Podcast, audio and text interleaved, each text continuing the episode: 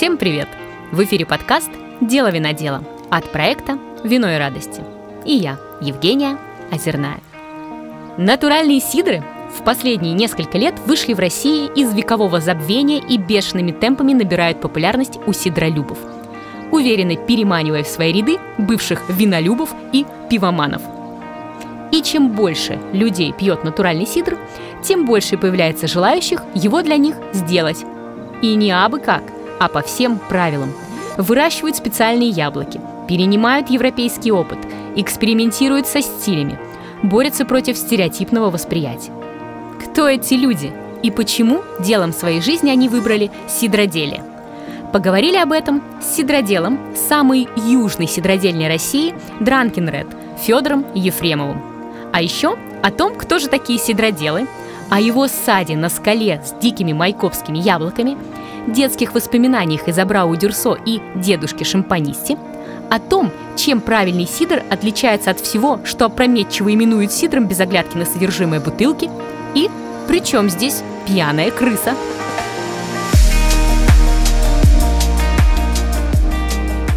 Ну что же, всем привет! Сегодня у нас в эфире э, необычный, э, необычный выпуск э, нашего подкаста «Дело винодела». А все дело винодела в том, что сегодня у нас в гостях не винодел, а сидродел.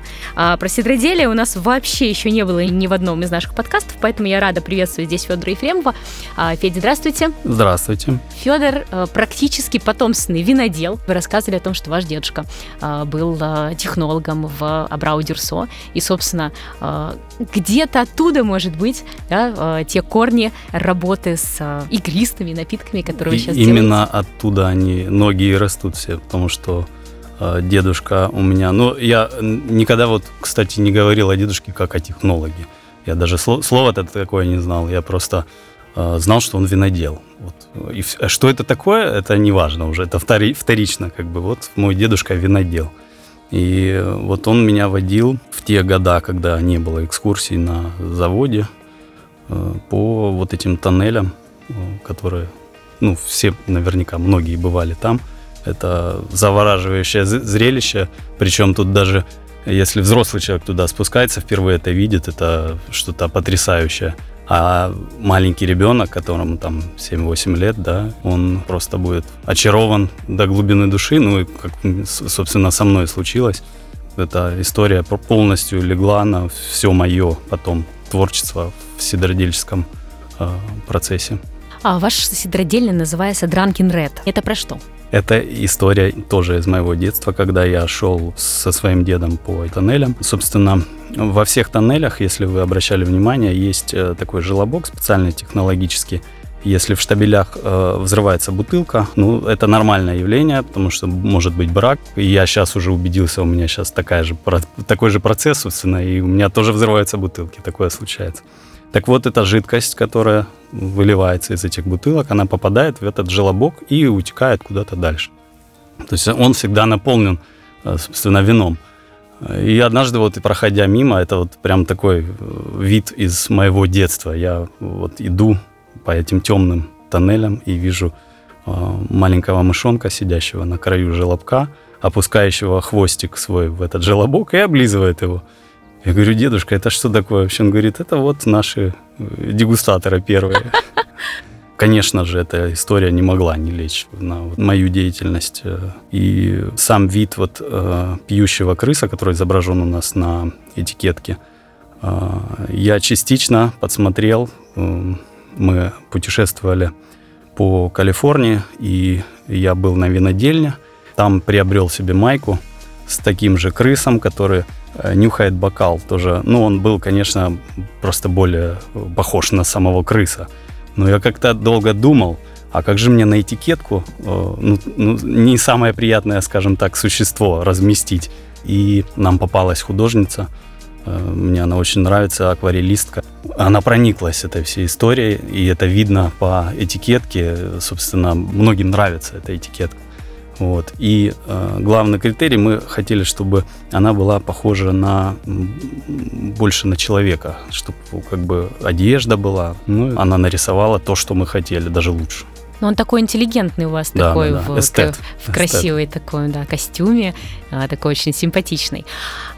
Пронизана ли э, этой эстетикой э, вся ваша деятельность? Почему игристые сидры? Как-то это связано тоже Ну, с э, конечно, я, восприятием? я в детстве думал, что э, сделать игристое вино, ну, как мы тогда все говорили, все одним словом, шампанское, э, для меня было вот, ну, примерно как вот построить э, космический корабль МКС, вот так же и сделать игристое вино. То есть это что-то, ну, это какие-то процессы очень сложные, хотя у меня дед этим занимался. Я просто наблюдал и все. Но я понимал, что это очень сложно и что-то недостижимое. Ну вот настал момент в моей жизни, когда я должен был просто это попробовать. Я понял, что ну, все можно сделать. Конечно же, вот эстетика, то, что я видел в этих подвалах, э, это впечатление, это детские эмоции, конечно, это все вот как раз и легло в мою деятельность. То есть я в свое время делал и тихие сидры, и, кстати, э, многие их считают более эстетскими, потому что это не на массового потребителя уж точно, что все любят газики. Но я почему-то от них отошел. Я думаю, что, может быть, я к ним вернусь. Но, тем не менее, я их выпускал э, в винных бутылках. То есть э, тут тоже такой более винный характер в этом всем прослеживается. Интересно. Почему после школы, когда уже пришла пора выбирать профессию, не выбрали виноделие? Вот как не думал об этом и все. И я как-то шел по накатанной. Я был спортсменом э, в школе, я занимался спортом. э, И потом я в институт поступил. В общем-то, наверное, было это все как-то вторично. Куда я иду? Мне главное, вот я спортсмен, и я продолжаю свою спортивную деятельность. И пошел, потому что там были для меня какие-то выгодные условия. Я пошел на бухгалтера. Но надо сказать, что бухгалтерия от меня это вообще как вот от нас луна примерно так же далеко. Тем не менее, отучился пять лет, так с горем пополам. В бухгалтерии я ноль абсолютно. То есть эти пять лет я не учился, я просто какими-то своими делами рабочими занимался. А кто в Сидродельне у вас э, бухгалтерию ведет? Ну вот мне приходится. То есть пригодилось все равно образование, так или иначе. Ну так, я просто звоню, спрашиваю своим э, сокурсникам, говорю, а как вот тут, а как вот здесь? Ну, Мы учились вместе, а я вот ничего не знаю. Ну так бывает. Как э, виноделие догнало все-таки? Потому что я вот настаиваю, что э, сидроделие и виноделие — это, в общем-то, созвучные истории, и технология э, абсолютно идентичная. абсолютно идентичные э, истории, и виноделие отличается ну, в каких-то нюансах. Я сам не винодел, виноделием так вот, чтобы вот через руки это не пропускал. Я много читал литературы, то есть многое знаю, многое могу э, представить себе, но э, чтобы это все заработало, это надо своими руками что-то сделать. Вот. И вин- вином я никогда не занимался, но я абсолютно убежден, что это э, два идентичных процесса. Просто у нас э, такой тренд, почему-то сидр э, приравнивается больше к пиву у обывателя. То есть если спросить там 100% населения, да, то 30 только ответят, что это больше к вину. А 70 скажут, это что это какой-то сорт пива, наверное, сидр. Вот эта история, кстати, недавняя, случившаяся, она сильно подорвала репутацию нашего продукта. Ну, конечно, это все-таки больше винный продукт, все идентично. Давайте тогда в технологию э, переместимся. Вот как должен быть сделан правильный сидр? Ну, правильный сидр, я думаю, что с правильных яблок начинается. Мы опять-таки говорим о теруарности. Если э, теруар более южный, то, соответственно, больше сахаров в яблоках. Если северный, то больше кислотности. Вот так он разделяется. Допустимо ли добавлять сахар в сидр? По ГОСТу, да, конечно. А это касается только игристых э, вин. Если мы говорим о, ГОСТ, о ГОСТе 2017 года, не 15, а 17 и 20, э, то э, в, только в игристых э, винах можно добавлять свекловичный сахар. Но это если мы делаем э, игристое по классической технологии выбраживания. То есть мы имеем две, два брожения, две ферментации – Э, Первое проходит, и дальше мы э, варим, собственно, э, ликер э, из сахара, добавляем, соединяем, и получается уже игристое вино. В таких случаях допускается, в других нет. Ну, то есть те люди, которые говорят, в составе сидра может быть э, яблочный сок из настоящих яблок, э, сахар и сера. Сахар, он здесь лишний, если речь идет о тихом э, продукте? Здесь есть более изысканное решение. Оно называется интересным словом кивинг. Я когда начал заниматься, собственно, сидром, я сразу с самого жестокого варианта начал, потому что он очень, очень тонкий, очень трепетный. То есть там надо уже с какой-то определенной базой подходить к этому процессу. Э, и когда я всем говорил, это вот сидр сделаны по технологии кивинг, мне говорили, это что такое, это что-то из рыболоводства, ну, что-то связанное с какой-то терминологией э, рыбного вот этого промысла. В общем, технология заключается в том, что мы сохраняем остаточные сахара в сидре. Сидр получается менее алкогольным, и сладким. То есть сладость остается яблочная. Вот. И я так думаю, что вот нам, как южным сидроделам с высоким содержанием э, сахаров в яблоках, э, этот метод очень хорошо подходит. В нем суть в том, что мы выбраживаем сусло, добавляем э, определенный фермент, называется ПМЕ, пектилметилэстераза.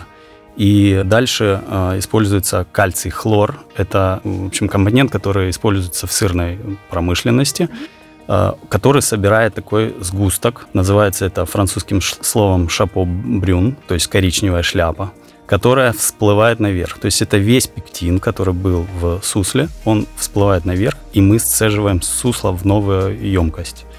А, затем она уже начинает бродить, но дрожжи там в угнетенном состоянии, им не хватает питания, и э, они уже еле работают. В общем, какие-то сахара они успевают съедать, и в, этот, в этом периоде нужно э, делать много переливок, то есть чтобы объединять еще больше сусла. До тех пор, э, пока э, он уже не остановится в своем брожении на определенных сахарах. Вот таким образом получается кивинг. Здесь очень важную роль играет, конечно же, температура, то есть нужно играть температурой э, и количеством переливок. То есть мы смотрим по каким-то показателям, когда нужно это делать, когда не нужно. Вот в этом заключается кивинг. Мы пробовали делать э, тихие сидры и пятнаты по такой технологии. То есть мы э, оставляем, если это пятнат, частично несброженные сахара, то есть активность дрожжей еще есть, мы закупорим это в бутылки, и э, дальше они уже дображивают там, доходят. Вот это получается пятнат по методу кивинг. Он получается и сладким, малоалкогольным, и игристым. А, тогда перейдем к яблокам. Где же найти те самые правильные яблоки для сидра? Ну, допустим, а, пойду здесь э, в Новороссийске на рынок, а, прикуплю яблок и э, могу сделать сидр? Конечно. И будет это называться сидром. Отличный продукт. Но на самом деле товарное яблоко, оно делается изначально так, выращивается, чтобы у него был товарный вид. Э, оно будет красивое, сочное, сладкое, вкусное. Но вот я делал из таких яблок э, сидры, и это в конечном итоге после первой ферментации получается очень-очень такое водянистое водянистый сидр, в общем, получается. Не хватает там танинов. И я начну, наверное, так вот с майкопа. Майкоп у нас э, такой, такая зона, э, вообще слово, слово само майкоп переводится как э, долина яблок с черкесского языка. Там издревле черкесы, они, выходя там на какие-то свои дела, они брали с собой черенки, там вот это вот все высаживали, то есть у них там очень много дички в лесах прям растет. Вот. И изначально это очень благоприятные почвы. Э, дело в том, что под всей э, вот этой зоной, э, Майкоп и близлежащие зоны, заложена минеральная плита, которая подпитывает почву.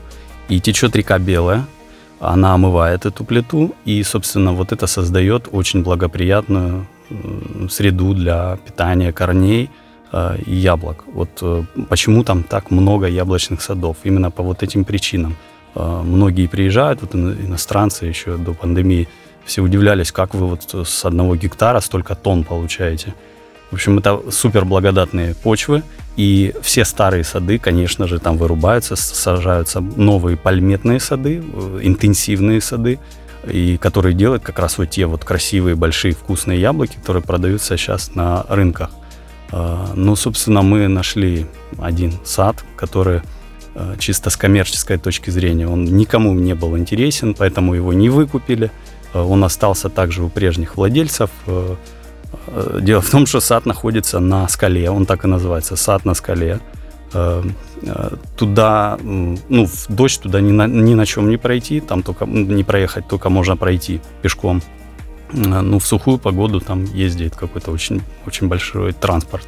Ну, там вот этим яблоням по 70-80 лет. То есть это очень старые яблони, они за ними ухаживают. Максимально, что они там делают, это обрез, обрезку этих э, ну, деревьев самих. Там яблоко абсолютно не товарное. Это просто ужасное, такое корявое, маленькое, ну, почти одичалое яблоко. Года 4, наверное, искали эти сады. Мы нашли наш сад – из этих яблок это просто вот то, что я все, мы останавливаемся на нем, мы больше не экспериментируем. Там и сортовой состав хороший, есть с чем работать. Э, Но ну, главный критерий это то, что они э, старые и не те, которые сейчас вот интенсивные. Любой ли старый сад подойдет э, под э, сидроделие?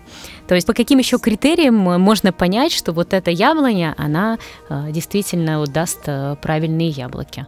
Вот критерий, вот, например, в нашем саду очень важно еще, помимо того, что это старый сад, там среднесуточный перепад температур – очень большое. То есть там ночью очень холодно, днем очень жарко. Много солнца. Это гора, по сути. Сопротивляемость самой яблони э, к вот этим перепадам э, набирает в яблоке вот такой вот э, потенциал и высвобождает много вот этих прекурсоров, которые потом уже в... Так мы, когда едим яблоко, мы это не ощущаем. Но впоследствии, когда это выбраживает все в готовом сидре, там уже это все очень э, заметно, слышно и понятно. К слову сказать, вот английские сорта э, или французские, именно сидровые сорта у нас, кстати, сказать, в России нет вообще сидровых сортов яблок. Единственное, вот сейчас мой коллега занимается, как бы привез у него первые уже плоды так сказать, его трудов э, спустя там 5 или 6 лет он этим занимается, уже появились. Он начал даже продавать э, саженцы именно сидровых сортов. До этого момента у нас вообще ничего не было. Так вот эти яблоки, они э, на последней конференции, он ко мне подошел, говорит, вот попробуй, это первое яблоко тонинное, которое вот из английского сорта. Отрезал мне кусочек, он там всех угощал с такими радостными глазами. Я попробовал, я еле доел его. Ну, то есть это просто, ну, вязкая такая, даже не как айва, это просто что-то очень горькое и вязкое. Эти яблоки лучше всего подходят. Ну, и тоже их надо купажировать с другими э, сортами, потому что если сделать сидр только из них, это будет очень такой убойный напиток. Вот. Мы затронули тему теруаров, а, и э, как раз-таки ваша сидродельня работает в так называемом южном теруаре. А, Санкт-Петербург работает в северном теруаре. В чем отличие этих теруаров и э, действительно ли они так важны, вот, э, как и в виноделии и вот сидроделии? Вот как я сказал, как раз в северных сортах очень много кислотных яблок, у них мало солнца, из-за этого и не такие сладкие, яблоки, но зато они очень богаты на кислоты. Э, поэтому у них сидр получается кислотный. И так как тренд пошел с севера вниз, опускаясь э, на Москву и захватывая уже дальше юга наши, э, все привыкают к этому вкусу, и все думают, что вот это тот сидр, который должен быть. Вот это российский настоящий сидр. Ну вот как-то южные сидроделы, они чуть-чуть опоздали с этим процессом. Вот Некоторые, кому я даю дегустировать свой сидр, говорят, ну, все хорошо, но кислоты не хватает, что-то не то в этом сидре. Водянистый, водянистый. Ну вот, э, поэтому терруар очень важен. Сейчас появляется все больше сидроделов и с юга, и, в общем, мы охватываем, как бы, и рост у нас очень большой, я имею в виду сейчас и традиционалистов, не просто сидры, потому что мы занимаем очень маленький, на самом деле, процент от всех сидров, которые выпускаются. Точнее, от всех напитков, которые на, на, выпускаются под словом сидр. Ну, это же проблема, да, э, условно говоря, мы не потребители может легко запутаться, да, где э, настоящий сидр, условно там натуральный, абсолютно, а где непонятно что. Абсолютно справедливо. И э, вот, вот эта история, которая произошла, к сожалению, она не позволила на, нам провести фестиваль сидра в Москве, который должен был состояться еще в июне организатор Алина, моя близкая подруга, вынуждена была сказать о том, что в этом году не будет в Москве вообще Сидорова фестиваля. Переносится все на 24 год. Мы на таких фестивалях обязательно всем рассказываем, а, куда надо смотреть, чтобы понять, сидор это или это напиток из, грубо говоря, восстановленного сока, просто сброженный. Давайте сейчас в эфире расскажем об этом. Давайте расскажем. Вот что, смотрите, что вы переворачиваете смотреть? этикетку. Так, контратикетка. И смотрите на этикетку, да, и видите там ГОСТ. Он должен быть 17 года. Или 20 если это фруктовые сидры, пуаре. Производитель нам обязан написать ГОСТ? Обя- обязан, конечно. То есть там ГОСТ пишется обязательно. А в составе что должно быть? Э, сок прямого отжима. Все, больше там ничего не должно быть и диоксид серы. Диоксид серы, конечно. Э, страшный диоксид серы здесь для чего используют? А, ну вот, как я уже говорил про, например, технологию keeving, э, если она там останется, э, хотя бы одна дрожжинка в бутылке, она может развиться. Риск минимален, но тем не менее, сидр сладкий может пройти какой-то новый процесс брожения. Ну, все сидроделы, как и виноделы, используют диоксид серы. Некоторые не используют, мы в части своих сидров тоже не используем. Ну, в общем, вот такая вот история. Диоксид серы нам в помощь. Ну, конечно, в каких-то очень минимальных количествах. А дрожжинки, которые используются для производства сидров, э, это дикие дрожжинки или это культурные дрожжинки специальные? А, и так, и так. Вот, например, при кивинге а, только спонтанная ферментация. То есть э, там начало процесса очень сложное, надо не дать суслу забродить, чтобы сработали все эти ферменты. Э, и затем, когда мы уже э, понимаем, что все в порядке, мы начинаем повышать медленно температуру, допустим, она была 2-3 градуса, и дальше уже медленно повышаем то, там, до 10. При такой температуре уже сусло может схватиться и начать медленное брож... начаться медленное брожение. Вот. Э, в кивинге нельзя класть э, сидорчика Д. Это как бы не имеет никакого смысла. Оно все тогда сразу выбродит. Э, если мы делаем ну, какой-то там метод, например, шарма, то там, конечно, используется дрожжи. То есть мы делаем, мы комбинируем. И вот наш шампинуа, который, кстати, на Moscow Cider Days занял медаль, Э, похвастаюсь в, в эфире. Поздравляем вас. Спасибо. Значит, сделан по э, следующей технологии. Мы использовали для вторичной ферментации кивинговое сусло. То есть оно было изначально сладкое, мало, э, сладкое и малоалкогольное. Затем мы уже добавив чистую культуру дрожжей, не добавляя тиражный ликер, то есть мы не варим тиражный ликер из сахара – там и так есть уже сахара внутри этого продукта, свои собственные. И дрожжи уже, культура дрожжей уже э, доедает тот э, яблочный сахар уже внутри бутылки по методу шампинуа. Сколько нужно яблок на бутылку э, сидра? Ну, это зависит от пресса. Вот когда мы начинали делать, там получалось э, где-то около 2,5 килограмма, но это ручные прессы, мы чуть ли не руками просто вот так выжимали. Но сейчас как-то выход побольше, конечно. Ну, килограмма два, может быть, меньше. Какой сейчас объем производства у вас? О, сейчас мы замахнулись, прям переступив через себя и через, наверное, мои какие-то переживания. У меня была возможность э, выбродить много, и я как бы не отказался от этой возможности. Э, но э, это на самом деле в, по меркам вообще виноделия просто какой-то мизер. Сейчас у нас около 10 тысяч бутылок ну, может быть, э, будет 12, это зависит от ну, там, разных факторов. Mm-hmm. Вот, ну, примерно такие цифры. И все игристые?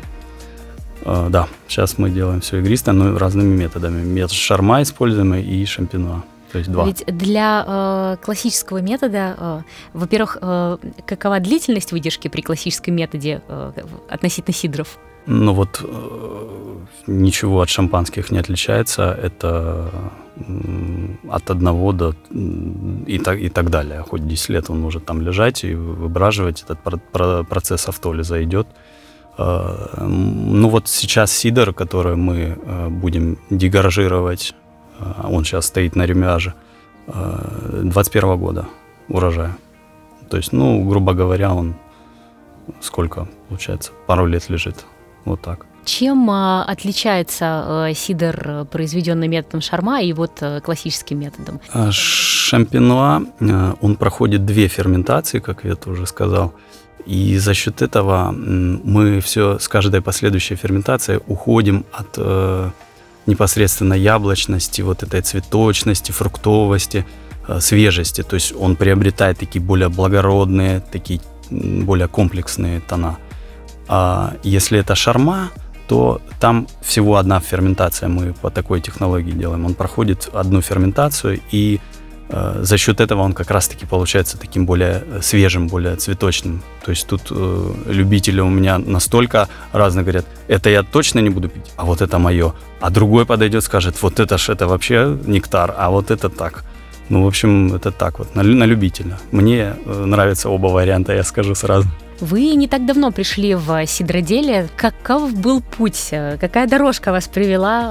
Э, мы поняли, что после э, обучения на бухгалтера с бухгалтерией не заладилось.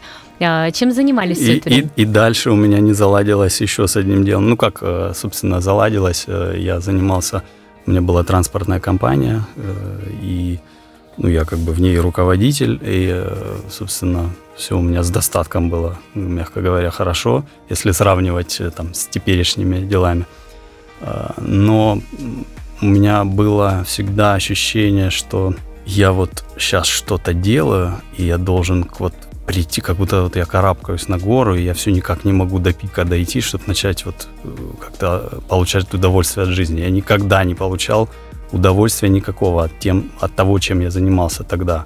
То есть этот транспорт, вот на самом деле уже прошло больше, э, наверное, 11 лет. Мне до сих пор снятся сны, как э, где-то ломается машина, и мне надо что-то с этим делать. Где-то водитель в ДТП попадает, я просыпаюсь э, чуть ли не в холодном поту. То есть это для меня была просто катастрофа. Конечно, мне очень тяжело было оттуда уйти, так как там были все мои финансы – и переключиться на какое-то дело, которое там, ну, не, не знаю, это больше, наверное, на хобби похоже.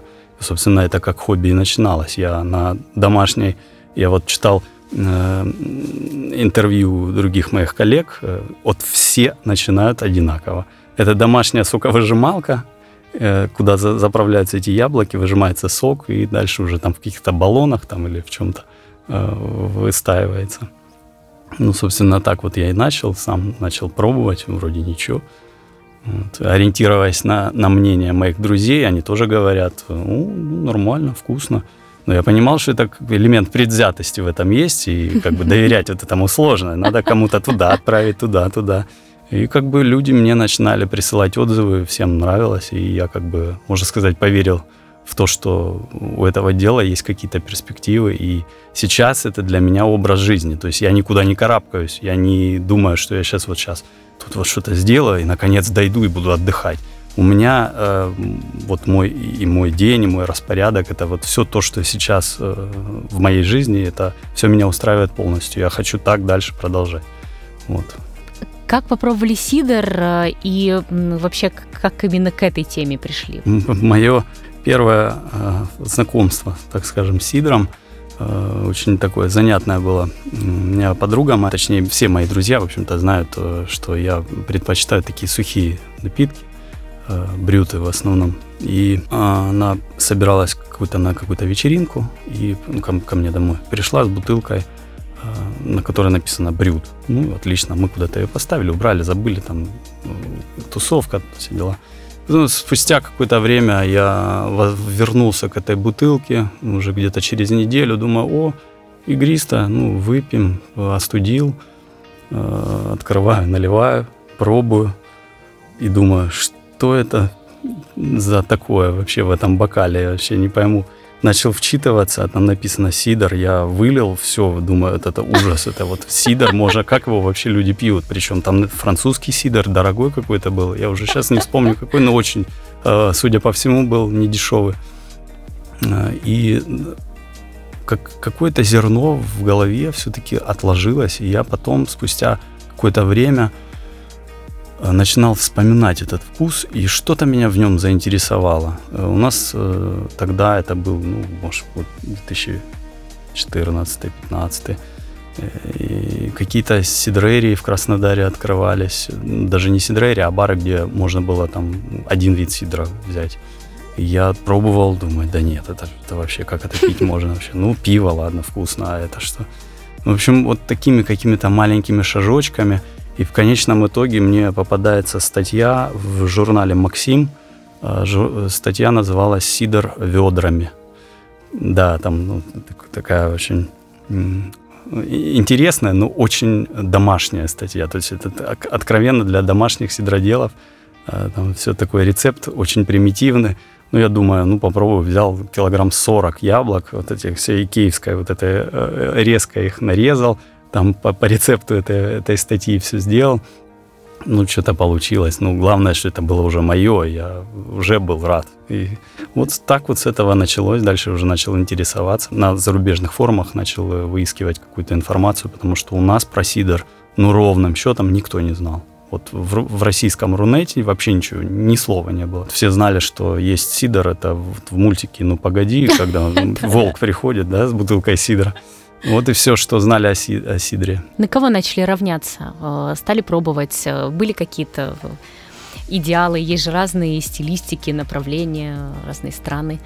Да, я начал, конечно же, заказывать сидры э, отовсюду, из Франции. Ну, во-первых, я перепробовал все то, что уже начал возить э, к тому моменту э, тот же Табрис. Э, там было что-то вроде Кирисака. В основном э, заказывал э, из Москвы, из Питера, помню, которые возили иностранные сидры.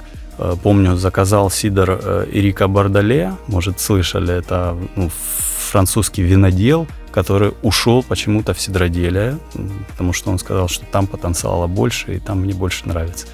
Ну, красивая история, я прочитал про него полностью, попробовал его сидры, это, конечно, такой очень крутой уровень. И однажды я попробовал сидр испанский, а он с характерными такими уксусными тонами. То есть он прям аж щипет в, в горле. Мне такое нравится, но это сидр не для всех. Это такое очень, когда ты уже э, поднялся по своей э, лестнице развития сидров в сидровом отношении, вот уже где-то там вот надо пробовать испанские сидры, они такие очень своеобразные я не, не сказать, что я равнялся, я просто прощупывал, вот сравнивал свой сидр с какими-то другими, и вот на это ориентировался. Есть разные подходы у виноделов, да, некоторые говорят, это я делаю вот по какому-то там, ну, условному там заказу общественному, да, вот это. сейчас всем нравится это, я буду делать так. А, а есть те, которые говорят, я делаю так, как мне нравится, а там, если вдруг кому-то еще это понравится, ну и молодцы, как бы пусть покупают. Вот это, ну, наверное, вот... больше мой подход, я именно так и делаю. У меня был сидор, который я сделал, и, мягко говоря, он мне не понравился. Ну, пришлось вылить, это было порядка 400 литров, но вот прям в канализацию вылил и все. Э, я, конечно, дико был расстроен, но я почувствовал, что это не, не то, что мне нужно. А 400 литров это, ну, для какой-нибудь э, организации крупной, это, ну, мелочи. Э, для домашнего сидродела, каким я до недавних пор себя считал, это очень большой объем. 400 литров просто у меня утекло. Но я никогда не буду делать то, что мне самому не нравится даже если вот э, кому-то это еще понравилось. Сидр нужно... Есть вот такой же, как у виноделия, а, сезон сидроделия. То есть сидр нужно сделать непосредственно в сезон созревания яблок или э, вообще круглый год яблоки долго хранятся? У нас есть сезон, и этот сезон это с октября по... Ну вот в моем случае я работаю у меня были даже отжимы после Нового года, то есть это в январе уже даже было. А, конечно, в, на севере там, наверное, октябрь самый такой очень мощный месяц, когда все работают, все отжимают. Из-за того, что у нас э, больше теплой погоды, ну, как бы она дольше стоит, и яблоки дольше созревают, а для сидра идут только поздние сорта, потому что они вот как раз более насыщенные, более тонинные. Поэтому мы до предела, вот до самые последние урожаи собираем. Вот еще отличие от виноделов, например, я знаю, что в виноделии ты собрал виноград, и тебе, у тебя есть три часа по ГОСТу, чтобы ты довез его до отжима и начал отжимать. У нас чуть-чуть другая история. У нас яблоко может и в некоторых случаях даже должно полежать, чтобы э, набрать сахар. Обязательно в сухих э, там, помещениях. Вот они у нас и лежат до января. Каков размер вашей команды? Сколько человек занимается? Как говорится, ты да я, да мы с тобой. У нас вот моя семья, мы с отцом работаем, как бы вот, вот такой вот у нас очень узкий коллектив. Но сейчас я делаю сидор на заводе. Э, у меня друг, я на его мощностях имею возможность э, делать этот сидор. Ну, там, конечно, команда у него огромный завод, и там и пиво делается, и еще какие-то всякие разные напитки, и квас. Э, мы там делаем свой сидор, нам выделили уголок, две ЦКТшки, и вот мы там экспериментируем, все вот это делаем. Если там нужна какая-то помощь, конечно же, персонал там это все делает. Ну, а так в, конкретно в моей команде, вот моя семья, все. А к сбору яблок? Э, Сбор осуществляют владельцы садов. Э, мы, собственно, у них только покупаем. Если там, допустим, для наших целей бывает нужна э, дичка, мы едем в лес сами и вот сумками это все собираем, да, это вот все тоже мы как бы сами, никого больше не привлекаем. Из чего складывается стоимость бутылки сидра? Может ли он э, стоить недорого? Нет, не может, потому что у него длительная ферментация, все ручной сбор, ну то есть это какие-то такие э, очень много ручной работы. Вот э, все каждый этап, если брать тот же шампинуа, я как-то помню считал, сколько раз мы трогаем одну бутылку не помню сколько, но, по-моему, раз шесть, наверное. Ну, то есть это, это не просто вот взял, налил, наклеил и продал. То есть это все вот этот процесс, этот ремюаж, дегоржаж, это с каждой бутылкой это все. Ну вот из этого складывается, наверное, достаточно не низкая цена. То есть, ну, она от виноделов мало чем отличается по стоимости, я имею в виду. Сколько сейчас на полке, э, условно, на полке сидродельни, давайте, э, стоит э, ваша, ваша бутылка сидра? И, и где ее можно купить по самой честной цене? Если честно, я даже не знаю, откуда берется цена, но мне прислали фотографию однажды в Красной Поляне. У меня наш сидр стоял там порядка 1100 рублей за бутылку. Я считаю, что это дороговато. Ну, самое минимальное я видел около 580. Ну, а честная цена? Ну, вот э, порядка 600 рублей нормальная цена за сидор. И вот если вы видите бутылку за 600 рублей 0,75 имеется в виду, Э, это будет хороший сидр. Сразу же видно по магазину, там есть там большая наценка или небольшая, но если он стоит там 600, то это вполне оправданно. Нужен ли э, каждому сидроделу свой сад? Или вот этот негацианский подход, э, он э, более оправдан? Вот такой подход негацианский, он, наверное, более симпатичен и мне в том числе. Ну, конечно, приятно иметь свой сад и за ним следить. Вот сейчас мы как бы к этому еще пока не пришли, но хотим, может быть, даже со временем приобрести сад, из которого мы э, берем яблоки. Э, но вполне можно работать и без этого. Конечно, наценка идет э, с яблок, но с другой стороны мы не теряем много ресурса на поддержание сада. Все равно туда надо ездить, все равно там надо какую-то обрезку проводить. Мы вот побывали весной в нашем саду, и нам экскурсию такую провел владелец, рассказывал, что много проблем, э, и в том числе и там какие-то кролики прибегают, и там вот от этого надо бороться, мы тут какие-то пугало они ставят. Ну, в общем, в общем, много нюансов которые я понимаю, что я сейчас на данном этапе не потянул бы абсолютно. Пока что для меня оправданнее было бы просто закупать яблок. А кроме Майкопского района, где еще э, у нас э, на юге э, такие яблочные места, и, может быть, есть какие-то другие сидродельни, которые работают с этими яблоками? А, вот мой коллега тоже есть, э, есть поселок Чиби, называется, вот он делает тоже хорошие сидры, и делает он это недалеко от Краснодара, прям там тоже леса, и он использует много, насколько я знаю, и дички, э, каких-то яблок, которые растут близко от э, его места. Ну вот это, в этом и есть э, какая-то теруарность. И наоборот, хорошо, когда люди пробуют, экспериментируют. И здесь, и здесь, и здесь взял яблоко. И ты понял, что тебе нравится больше, что тебе больше подходит. Ну, грубо говоря, везде, где растет яблоко, там ты можешь э, его и брать. Единственный критерий, наверное, ну, не стоит даже заморачиваться. Вот если на, на, на начинающий сидродел, не стоит ему заморачиваться с товарными яблоками ничего хорошего из этого не получается. Надо искать какие-то старые сады, может быть, у кого-то у бабушки в деревне там есть яблоня, ну вот так чисто для экспериментов можно такое пробовать. Какой нужен стартовый капитал, сейчас э, вопрос на засыпку, для того, чтобы затеять свою сидродельню.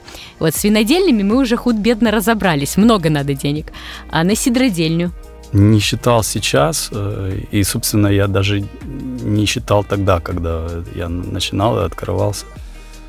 Э, то есть у меня настолько это все поэтапно было. Я сначала там, как у нас говорят в нашем сидоровом мире, из бочек из синего дуба выбраживал. То есть это такие пластиковые синие да, емкости. Вот. Э, ну, они, собственно, относительно недорогие, не, поэтому их можно использовать вот начинающим. Это прекрасный вариант, потому что они пищевые, это все, все там в этом отношении хорошо. Вот. Ну, пресс, э, не знаю, сколько сейчас, там какой-нибудь маленький ручной, может быть, 1040 будет стоить. Вот. Ну, как бы вот с этого можно начать. Дробилку вот я могу посоветовать. Э, ну, это, конечно, такой совет, знаете, под вашу, как говорится, ответственность. Э, дробилку можно не сразу какую-то промышленную брать. Я использовал в самом начале своей деятельности обычные сучкорез, не сучкорез, а такие вот машины э, типа Bosch, Viking, э, в них палки вот так вот в труху перебивают. Вот это идеальная машина, подходящая под вот это де- де- дело, потому что у нас очень важна текстура жмыха, которая получается. Она ее режет. Вот нам ну, яблоко, чтобы не в мякоть в пюре было перебито, а чтобы было порезано. И вот эта машина, как ни странно, лучше всего с этим справляется. Вот, и я какое-то время даже на ней работал. Вот. Ничего себе. Так что, ну, она стоит там порядка 10 тысяч, может. Так что, ну, для начала, чтобы что-то попробовать, это на самом деле не такие большие деньги. Затягивает потом. Вы попробовали, это и вот есть затягивает. риск, что уже не вернешься. Э, риск есть всегда, и он сто процентов оправдан, потому что это такое удовольствие. Ваш а, топ-5 сидров а, российских, которые э, хорошо бы попробовать человеку, который только знакомится с этим миром. Может быть, не конкретных сидров, именно сидроделин. Коллеги из Rebel Apple, у них прекрасная философия, она мне прям, ну, такая роки-панковская даже я бы сказал. И, сидры у них с таким же духом. Вот э, начать вот с этого продукта, а дальше уже пойти, может быть, дальше, а может и вернуться, а может и остановиться.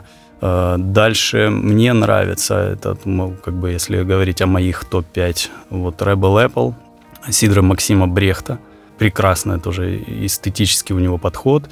Сейчас вот как раз это он начинает заниматься сидровыми сортами яблок, то есть у него такой больше технологичный процесс, он все привык высчитывать.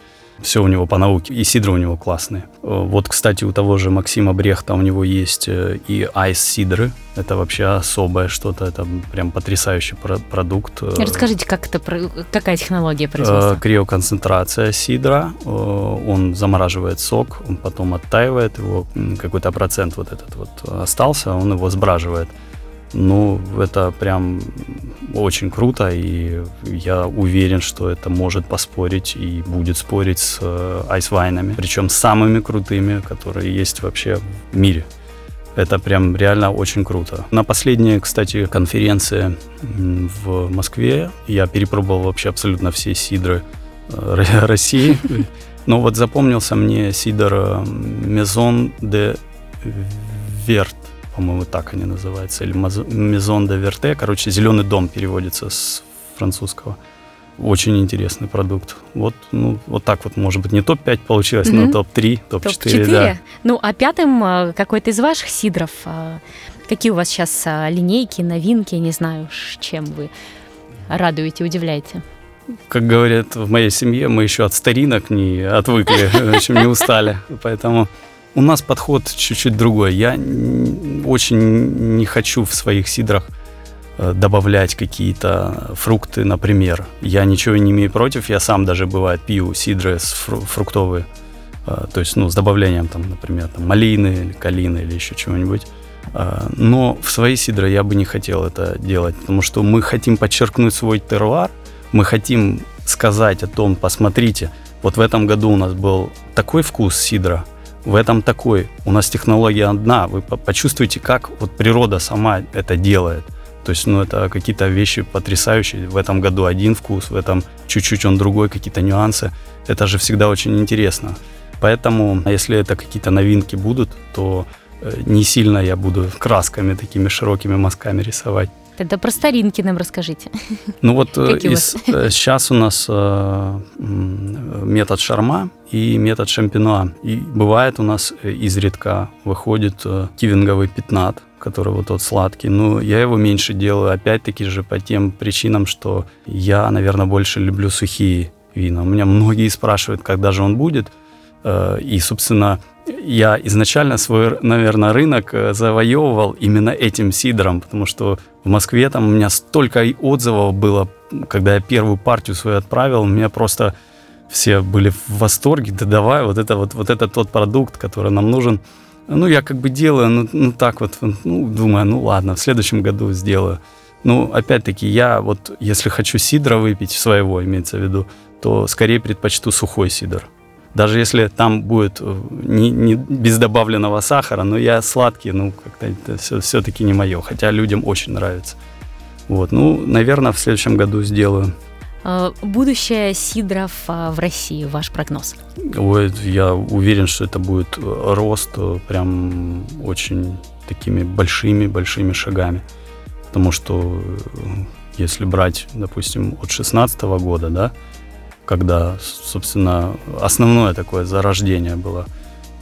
И до теперешнего дня, ну, прошло, конечно, много времени, но, тем не менее, тогда ничего не знали, сейчас э, прям какой-то бум, все знают, что такое сидра, и это прекрасно. И это дальше будет э, только развиваться. А кто выбирает сидры, а, ну, на ваш взгляд? Те, кто не пьют вино, не пьют пиво или пьют и то, и другое? Вот кто этот человек, э, именно сидролюб? Я, мне кажется, сложно сказать. Ну, может быть, э, тот, который любит и вино, и пиво. Вот, например, как я. Я вот люблю сидор, потому что, наверное, я люблю вино и пиво. Я вот, если честно, анализы вот такие вот не проводил. Это как бы такие маркетинговые исследования. Это э, больше уже портрет потребителя. Это уже не, немножко не моя сфера. Ну, Хотя, конечно, я когда-то должен этим вопросом задаться. Но у меня больше как бы ставка на то, чтобы э, что-то делать, э, что-то, чтобы получалось. Вот. Ну, наверное, из впечатлений, что это человек, который любит э, вино.